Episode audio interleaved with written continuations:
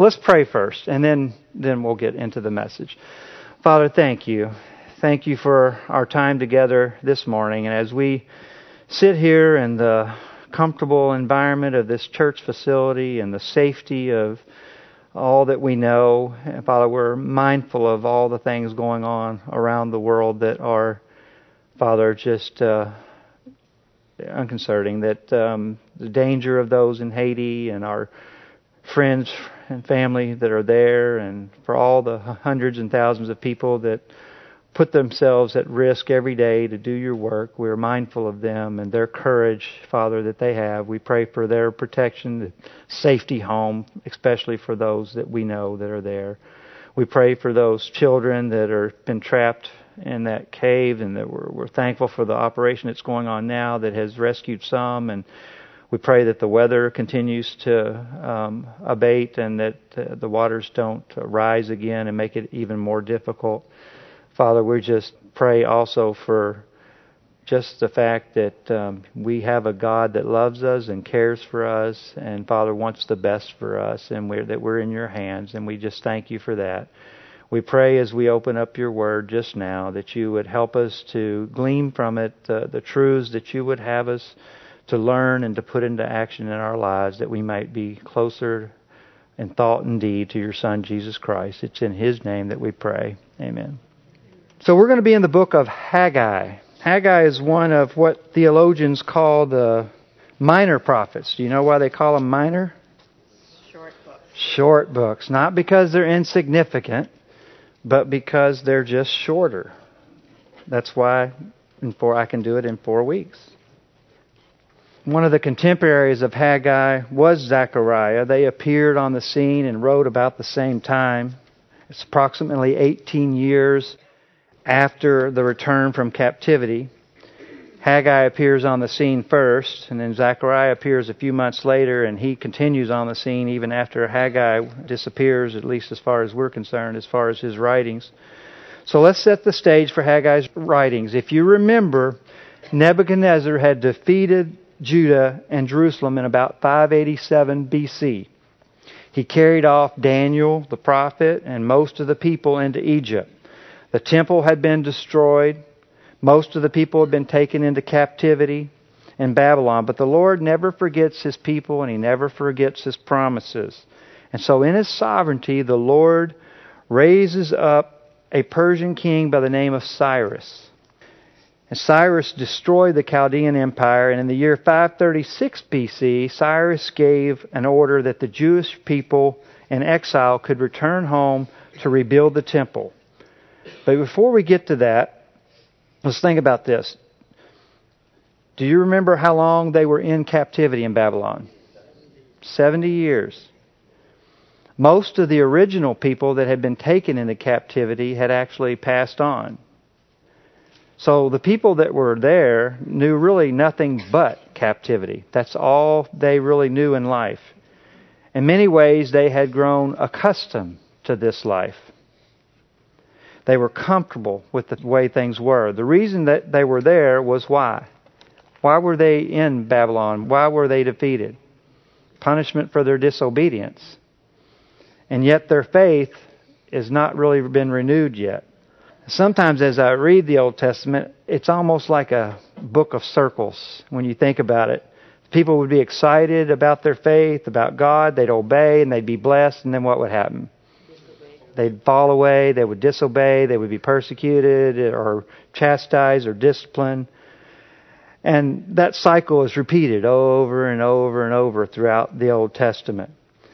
And as I thought about that, I thought about that, you know, can you see that cycle in our country? You can if you think about it. When you think about our history and our founders, it's obvious that there were times in our country where men and women were pursuing God more fervently. And there were many faithful men and women of the kingdom, and then we would fall away. And God, in His sovereignty, during various times in our history, would bring a revival to our land. I just went back in history and just kind of looked. We've had several revivals in our history. In the 1700s, you had Jonathan Edwards, George Whitefield, you know those names. In the 1800s, Charles Finney. In the late 1800s, the Businessmen's Revival, started by a prayer meeting by Jeremiah Lanphier with six people. Before it was over, as many as a million people were added to the church. You had the Welsh revivals in the early 1900s. A name you might remember is Billy Sunday during that time period. Then in the mid 1900s, you had evangelist Billy Graham. You had Bill Bright with Campus Crusade. They had a big impact on America. But as you think about those things, it's been a while. We really have not had a really good revival in our country in recent years. But this common human tendency, this cycle, and this is what was going on with the people in the Bible as well. And so it is with the period of time that Haggai is writing. They've been in captivity for many years. They've grown cold in some ways in things of the Lord, but the Lord hasn't forgotten them. I want you to turn back to the book of Ezra. In the book of Ezra, there's a lot of historical that tells and explains what's going on here. You might as well put a finger there or put a marker there because we're going to come back to it in a minute. But I want to read the first five verses of Ezra chapter 1. In Ezra chapter 1, beginning in the first verse, it says, In the first year of Cyrus, king of Persia, that the word of the Lord by the mouth of Jeremiah might be fulfilled, the Lord stirred up the spirit of Cyrus, king of Persia, so that he made a proclamation throughout all his kingdom and also put it in writing.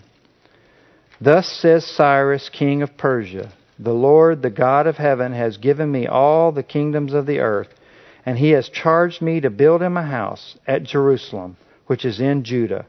Whoever is among you, all of his people, may his God be with him, and let him go up to Jerusalem, which is in Judah, and rebuild the house of the Lord, the God of Israel he is the God who is in Jerusalem. And let each survivor in whatever place he sojourns be assisted by the men of his place with silver and gold, with goods and with beasts, besides freewill offerings for the house of God that is in Jerusalem. Then rose up the heads of the fathers' houses of Judah and Benjamin, and the priests and the Levites, every one whose spirit God had stirred to go up to rebuild the house of the Lord that is in Jerusalem. Ezra 1:5 says that the family heads of Benjamin and the priests and the Levites, everyone whose heart God had moved, prepared to go up and build the house of the Lord. If you go on down to chapter 2, verse 64, we're told exactly how many of people's hearts were stirred. Chapter 2, verse 64 says 42,360 people that God moved to return and begin rebuilding the temple. Now, I want you to remember that who this is who he's writing to. We'll get to that in a few minutes. But this is the people that Haggai is writing to, these 42,000 people. Haggai was speaking to the special people that God moved on their hearts to return and take on the task of rebuilding the temple. He's not talking to the unfaithful, but to the faithful men and women of God who had returned. It's important to remember that most of the people didn't rise to the response. It was a select few in number, and that's going to come to be important when we look at the application. So, as I said, put a bookmark here and then go back to Haggai. We'll come back and look at some more of this in a minute. I want to read, begin by reading Haggai 1 through 4 and see what Haggai has to say to these group of people. Haggai 1 Verse 1 In the second year of Darius the king, in the sixth month, on the first day of the month, the word of the Lord came by the hand of Haggai the prophet to Zerubbabel the son of Shealtiel, governor of Judah, and to Joshua the son of Jehozadak, the high priest. Thus says the Lord of hosts These people say that the time has not yet come to rebuild the house of the Lord. Then the word of the Lord came by the hand of Haggai the prophet.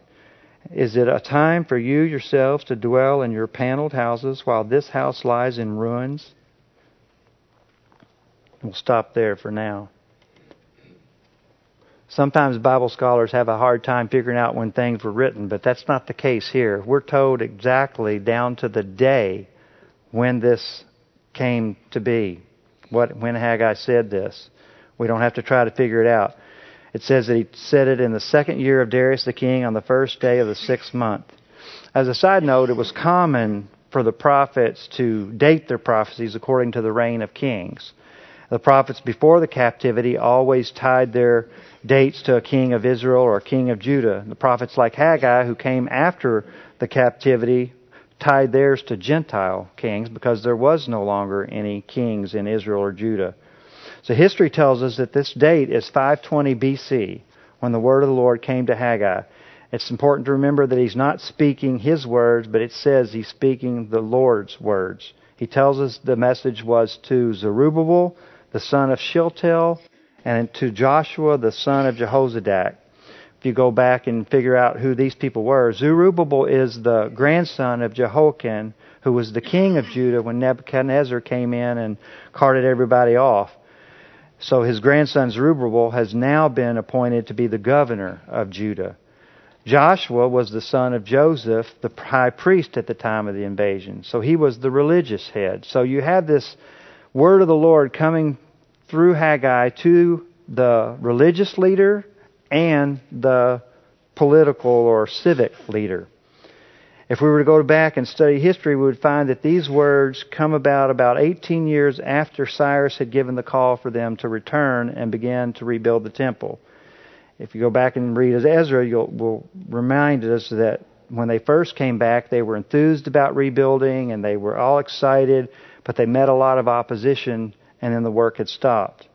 Several years now have passed. The people have gone on with their lives. They're not giving much thought to the task of rebuilding the temple, and Haggai comes on to the scene basically with a rebuke. And as we look at this rebuke, we're going to see what the problem is, the result of the problem and the solution to the problem. That's what we're going to be looking at. What the problem is, the result of the problem, and the solution to the problem. So let's remind ourselves of what the temple was. Was the temple to them what our church building is to us? It's not a trick question. it's not really. Think about, you know, now in this dispensation, we are indwelt by the Holy Spirit. They were not. Where was God's presence? In the Holy of Holies, in the inner sanctuary of the temple. They went there to present their sacrifices and to commune and, with God. And this, this was a void in their life, not having the temple rebuilt. They had been in a foreign land, they didn't have the temple, they weren't doing sacrifices, so there was a void in their religious life. So the temple was very, very important to them. So this task of rebuilding the temple was very important to God. So what's the problem? The problem, flatly speaking, is just disobedience. The people had been given the task of rebuilding the temple. They had come back, started it, and then quit. Come back, go back again to Ezra, and we'll see this clearly. Go to Ezra 4 this time. Ezra chapter 4. I'll read again the first four verses of Ezra chapter 4. It says, Now when the adversaries of Judah and Benjamin heard that the returned exiles were building a temple to the Lord, the God of Israel, they approached Zerubbabel and the heads of the fathers' houses and said to them, Let us build with you, for we worship your God as you do, and we have been sacrificing to him ever since the days of Esarhaddon, king of Assyria, who brought us here. But Zerubbabel Jeshua and the rest of the heads of fathers of houses in Israel said to them, You have nothing to do with us in building a house to our God, but we alone will build to the Lord, the God of Israel, as King Cyrus, the king of Persia, has commanded us. Then the people of the land discouraged the people of Judah and made them afraid to build, and bribed counselors against them to frustrate their purpose. All the days of Cyrus, king of Persia, even until the reign of Darius, king of Persia. And then if you skip on down to verse 24, it says, Then the work on the house of God stopped. So we know by Haggai's words here in our text this morning that this did not please God. That was the problem. They were tasked to rebuild the temple and they hadn't done it. They quit. And it's been many years later. And what was their excuse? In verse 2 of Haggai, it lists their, their excuse. It says, These people say, the time has not yet come. I thought it was interesting that God said, These people. These people say. Normally, he refers to his children as my children or something to that nature. Here he says these children, these people. And I thought that was interesting because when my children had, did something bad, I would say, I'd talk to Terry and I'd say, your children did this or your children. Now, God wasn't trying to disown them, but I think he was making a point that he was displeased with them. Haggai reveals the problem and he calls them on their excuses. And he's a word from the Lord to them. What Haggai is going to say is going to hurt. And I suggest to you this morning that it's going to be hurtful to some of us if we're honest. The people blame it on timing. They say it's not the right time. In a sense, I think they're suggesting that it was not the Lord's will. If you're saying it's not the time to do it, then it's not the Lord's will that I do this. And I'm thinking, you know, that's a little dangerous for us. But do we do that? Do we sometimes incur hardship and stuff and we think, okay, it must not be the Lord's will to do this or that right now? Have you ever used that excuse? Have you heard someone use that excuse? I've heard many preachers actually use that excuse when they're leaving a church, and you know, there's a lot of hardship and controversy going on, and they'll leave the church and go on to what they think is greener pastures, and they'll it's not the Lord, it's the Lord's will that I go here or I go there and do that. And I think we need to be careful. It may be, but I think we need to be careful using that as an excuse to do something we want to do. I'm thankful that our pastor, Steve and Michelle, didn't do that because I've heard them talk about the hardship they had at this church in Lakeside when they took over as a young man. He incurred a lot of opposition and hardship, and I think it went through his mind that maybe this isn't the Lord's timing, but he didn't do that. He stuck it out, he fought through it, and we're all the benefiters of that. But I think we need to be careful. We need to know what the Lord's will is. And when we don't know the Lord's will, we need to seek it. We don't need to make excuses. And I think that's what these people were doing. They were making excuses. They ran into a lot of opposition. Things got tough, and they quit. And Haggai, by his words, is going to rebuke them of this excuse. He's going to pull off the band aid and reveal the sore spot in their lives. Let's look at verses 3 and 4 again. It said, then the word of the Lord came by the hand of Haggai the prophet, and he said, Is it a time for you yourselves to dwell in your paneled houses while this house lies in ruins? What's the rebuke? What do you think he means by paneled houses? Some versions say sealed houses. I think that's part of it. But as I researched the words, I was just talking to John about take, talking about words. As I researched that word, paneled houses or sealed houses. I kept coming across uh, where it was used in a couple of different places, but um, one of the places is 1 Kings chapter 6. There's a passage that uses almost the same verbiage and words.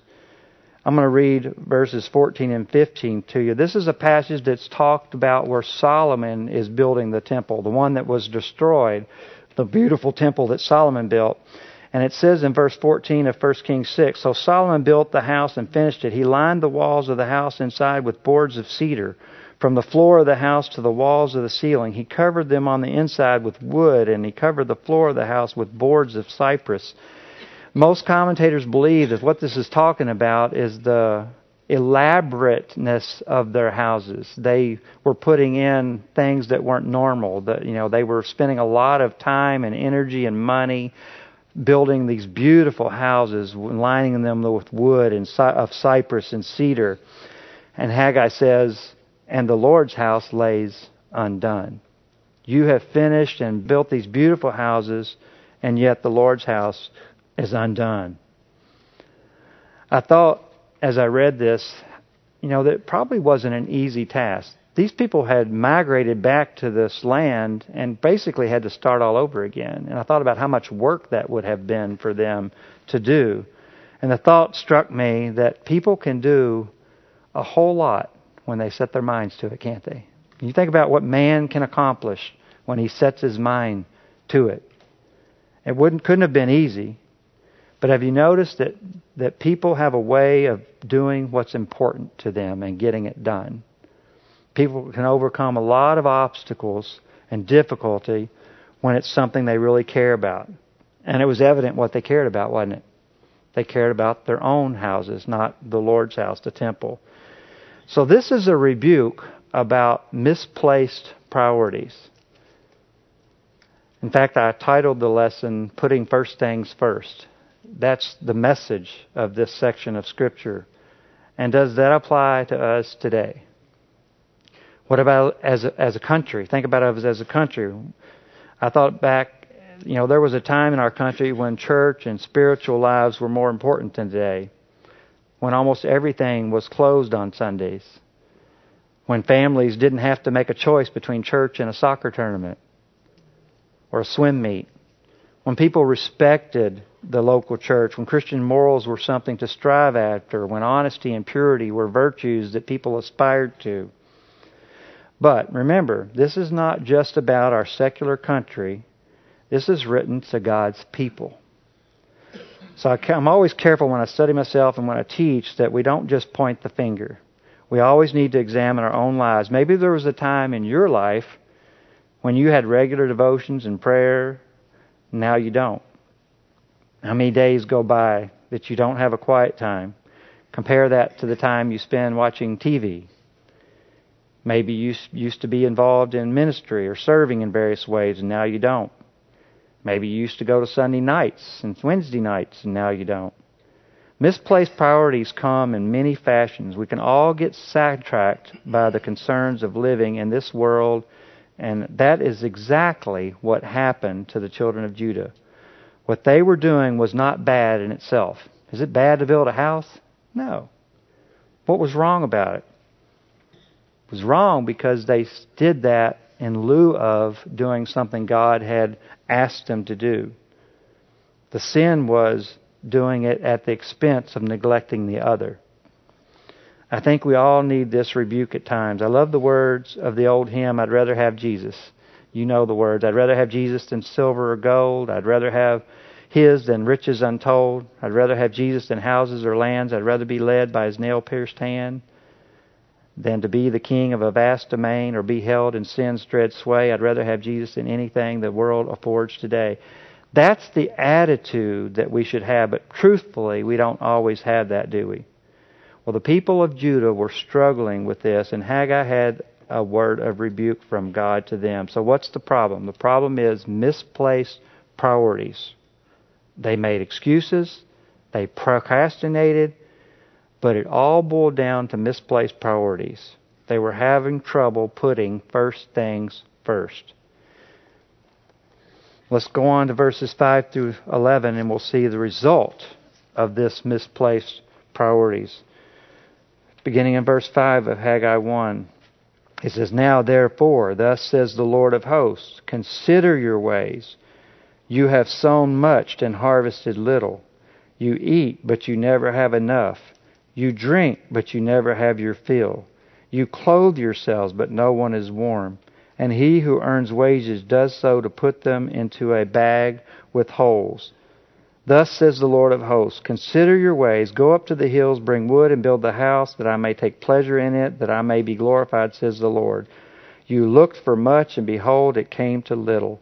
And when you brought it home, I blew it away. Why, declares the Lord of hosts? Because of my house that lies in ruins, while each of you busies himself with his own house. Therefore, the heavens above you have withheld the dew, and the earth has withheld its produce. And I have called for a drought on the land and the hills, on the grain, the new wine, the oil, on what the ground brings forth, on man and beast, and on all their labors. Haggai tells them to stop and think, to reflect, to consider their ways. In other words, examine the results of your actions. God is saying to them through Haggai, You are sowing seeds, you're tending gardens, your fields, you're making clothes, you're busy working, trying to give yourself all the good things of life, and what's the result? You never have enough. You're never full. You're still thirsty. You're not warm. You're putting your money into bags with holes. Is any of the things they're doing in itself sin? No. The problem is their preoccupation with them the fact that these things that they were doing were taking them away from the spiritual things that they should have been doing. Does that remind you of any New Testament scriptures? I thought of Matthew chapter 6, where Jesus talks about. Uh, well, turn there. Let's read it. Matthew chapter 6. We'll read verses 25 through 33. This is the passage where he's talking about not being anxious. He says, Therefore I tell you, do not be anxious about your life, what will you eat or what you will drink, nor about your body, what you will put on. Is not life more than food, and the body more than clothing? Look at the birds of the air. They neither sow nor reap nor gather into barns, and yet your heavenly Father feeds them. Are you not of more value than they? And which of you, by being anxious, can add a single hour to a span of life? And why are you anxious about clothing? Consider the lilies of the field, how they grow. They neither toil nor spin. Yet I tell you, even Solomon in all his glory was not arrayed like one of these. But if God so clothes the grass of the field, which today is alive and tomorrow is thrown into the oven, will he not much more clothe you, O you of little faith? Therefore, do not be anxious, saying, What shall we eat, or what shall we drink, or what shall we wear? For the Gentiles seek after all these things, and your heavenly Father knows that you need them all. But seek first the kingdom of God and his righteousness, and all these things will be added to you. Is it wrong to work and provide food and clothing and housing? No. It's the preoccupation and the worry at the neglect of doing what God calls us to do. It's actually kind of a paradox in the Christian life. What do we want? We want joy, we want peace, we want our families cared for. But if we make that our sole mission in life, it usually doesn't happen. God says, Seek ye first these spiritual things, and all the rest shall be added to us.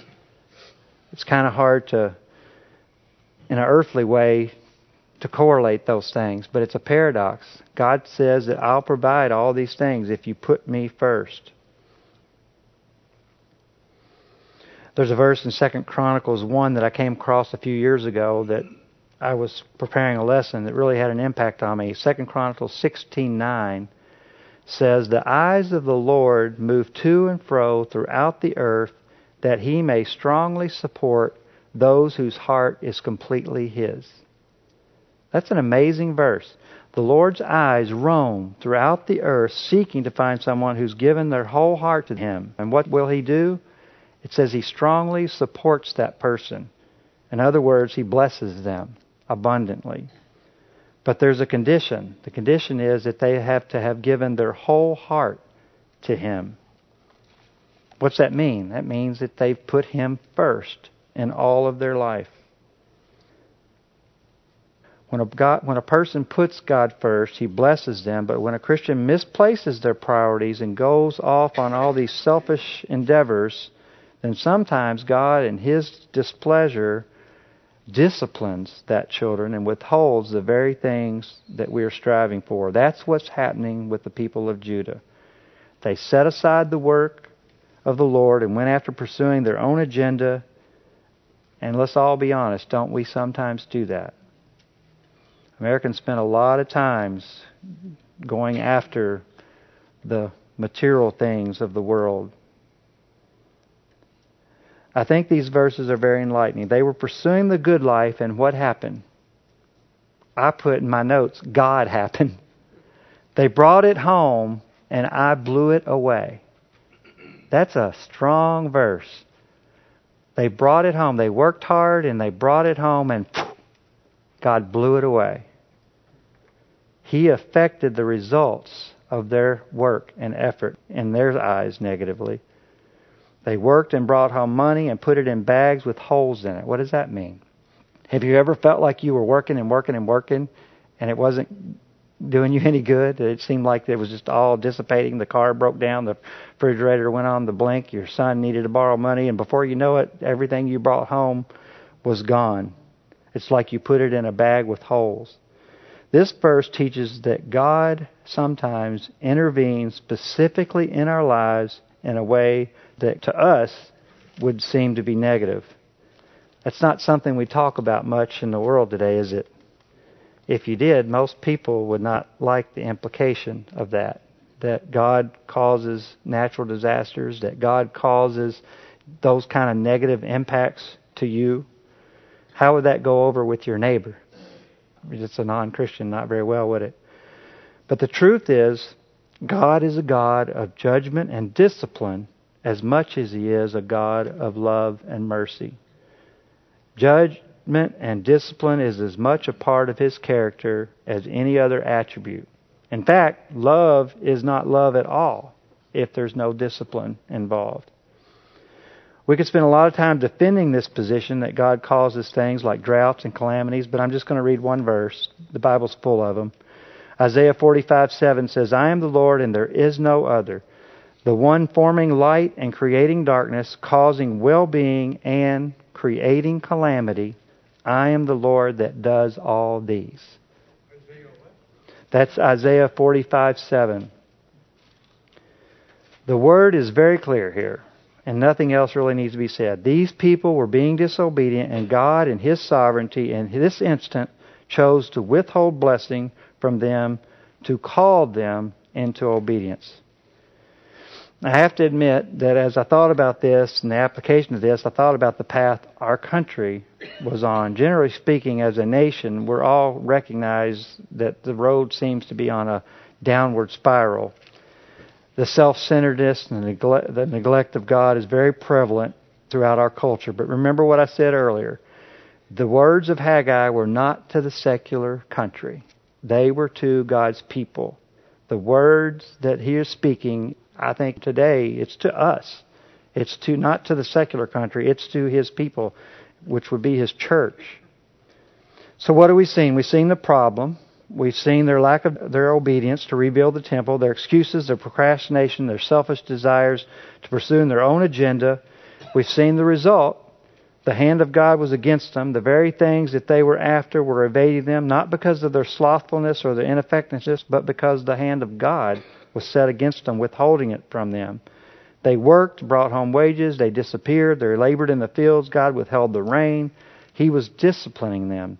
So now the important part, the solution. I want to look at verses 7 and 8 again. Thus says the Lord of hosts, consider your ways, go up to the hills, bring wood, and build the house, that I may take pleasure in it, and that I may be glorified, says the Lord. What is the solution to disobedience. It's obedience, right? I think it's interesting, though, that he didn't just say, get to work. He was very specific. He said, start building, but he broke it down and even listed the first step. Go up into the hills, cut down some timber, and bring it down and start building. He made it simple for them. He gave them the very first step to take. Get to work, but the first thing you need is go get some wood as I thought about this, is from an application standpoint, I thought that, you know, if there's something in your spiritual life that needs to be reprioritized, this may be speaking to someone here. Do you need to have a more consistent quiet time? What do you need to do? What's the first step? You might need to set aside a time. Do you need to get back to work on memorizing scripture? You used to do it, but you haven't done it anymore? Well, maybe you need to go buy a Rolodex and start writing them down figure out what it is that's not the priority that you need to have in your spiritual life and write down the first step. What is the first step? And go do it. Get the ball rolling. That's what the Lord is telling them to do, and I think He's teaching us to do the same thing. The Lord, through Haggai, was challenging them, and through these same words, I think He's challenging us to put first things first, and He's telling us to put a plan in action when we consider what it is that we need to do and to get to work doing it.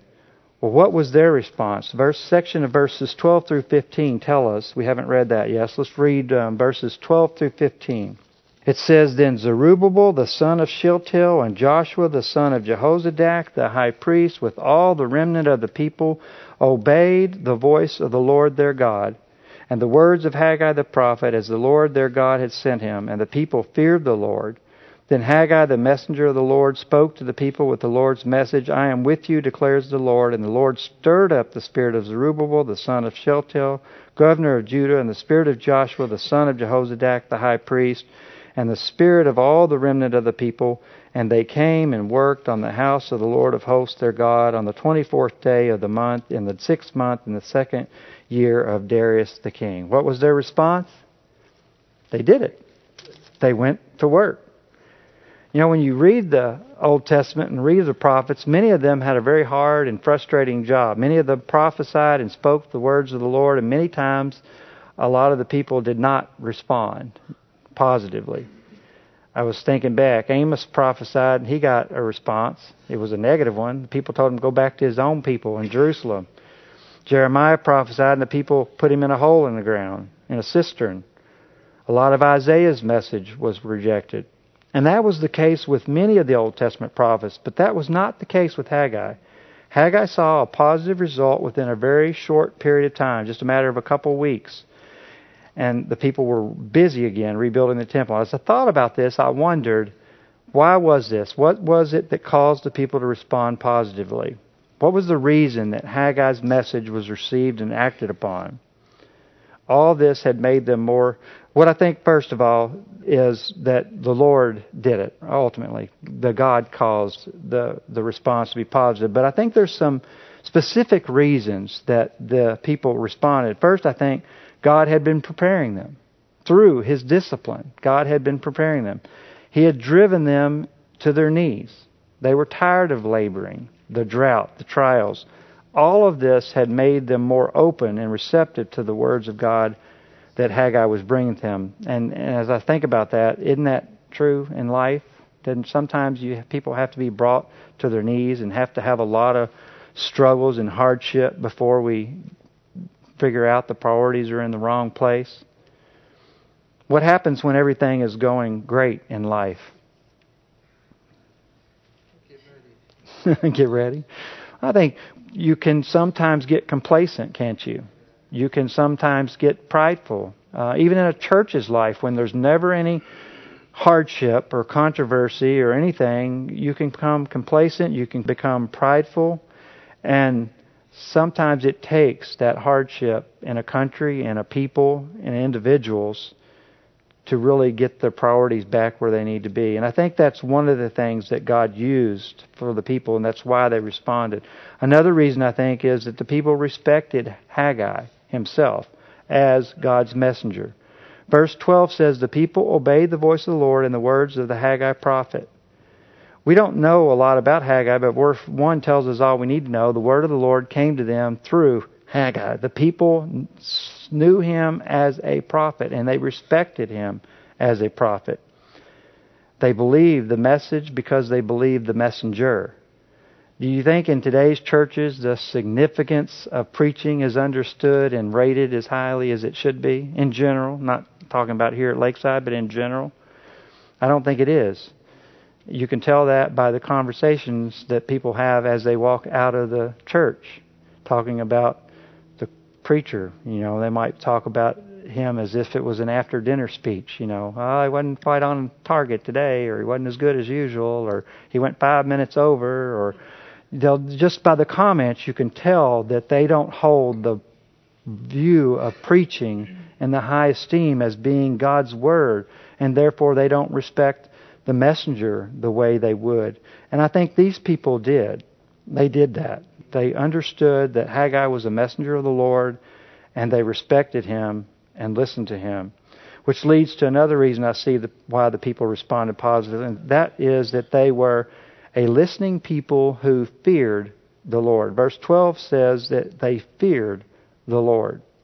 They didn't just hear the Lord and go about their way. They respected and feared the Lord to the point of obedience. How would you describe the fear of the Lord to someone? In a few short words, how would you say fear? Would you say afraid? Could be respect, honor, reverence, obedience. It's all mixed into that. There's a lot that encompasses that word. But when you think about the fear of the Lord, I think of a reverential awe. I think of reverence for sure, but God is, we should be in awe of God. His power, His might, His wisdom, all should put us in fear in the sense of a reverential awe of who He is, especially in light of who we are. We should have such a reverential awe. In fact, the word awe or awesome is a word that should be, in my opinion, reserved for God. I have a pet peeve. My wife will tell you that I get upset when people call pizza awesome. or, you know, or, oh, you're awesome. God is awesome. That word, I think, is overused in our society. One of the main reasons the people listened and obeyed when Haggai rebuked them is because they feared the Lord. And the question is, do we fear the Lord today? I think there's people who do, but I think there's many who don't. But God had prepared them by bringing hardship and because they respected Haggai as a prophet, because they feared the Lord, but for these reasons they obeyed. The governor, the high priest, and all the people obeyed and came to work on the house of the Lord. So, in conclusion, this is an account of a people that had misplaced their priorities. The concerns and cares of the world and their own personal lives had taken first the driver's seat, and God had been put in the back seat. So Haggai comes on the scene, speaking the words of the Lord, rebuking them. Could have gone a different way, but it didn't. They listened to him, they responded, and they put the priorities back where it should be. So the challenge for me is for us is to put this this message, not let this message fall on deaf ears. If there's someone here this morning that knows in their heart that their priorities are not where they should be or used to be, then He's calling you to put first things first. To remember the work that He's called us to, to put His kingdom first and not let the busyness of life concern us to the point that we neglect His work. Haggai's message should remind us that if we do that, if we don't put God and His kingdom first, there's, there are repercussions. We will not get what we want. We will not be satisfied. We will not have the kind of joy we want because the Lord will not sit idly by and let us go down that road. He will do what it takes to bring His children back to where they need to be. He will cause our money bags to have holes in them. He will blow it away. So, let us be like Zerubbabel and Joshua and all the people who heard the rebuke. They considered their ways, they turned, and they obeyed. We too need to consider our ways and examine our lives, think about where our priorities are, where our priorities should be, and if there's something we need to change, you take that first step. You might write it down and you make a plan and you start putting into action what you know that God wants you to do. Let's pray. Father, thank you. Thank you for your word. Thank you for Haggai's message to the people of Judah and to the people here at Lakeside, Father, and to all your your children, Father. We acknowledge you as the sovereign one who deserves all glory. And Father, when we choose to become so involved with our own lives that we neglect spiritual things, your things, Father, that you would have us do, we plead for forgiveness and we ask that you help us to put our priorities back where they need to be Help us all to not just hear these words and to point fingers, but to look inside our own hearts and, Father, make decisions based on honesty and the reality of our own lives. And may we be better and more like your Son because of that. We pray these things in Jesus' name. Amen.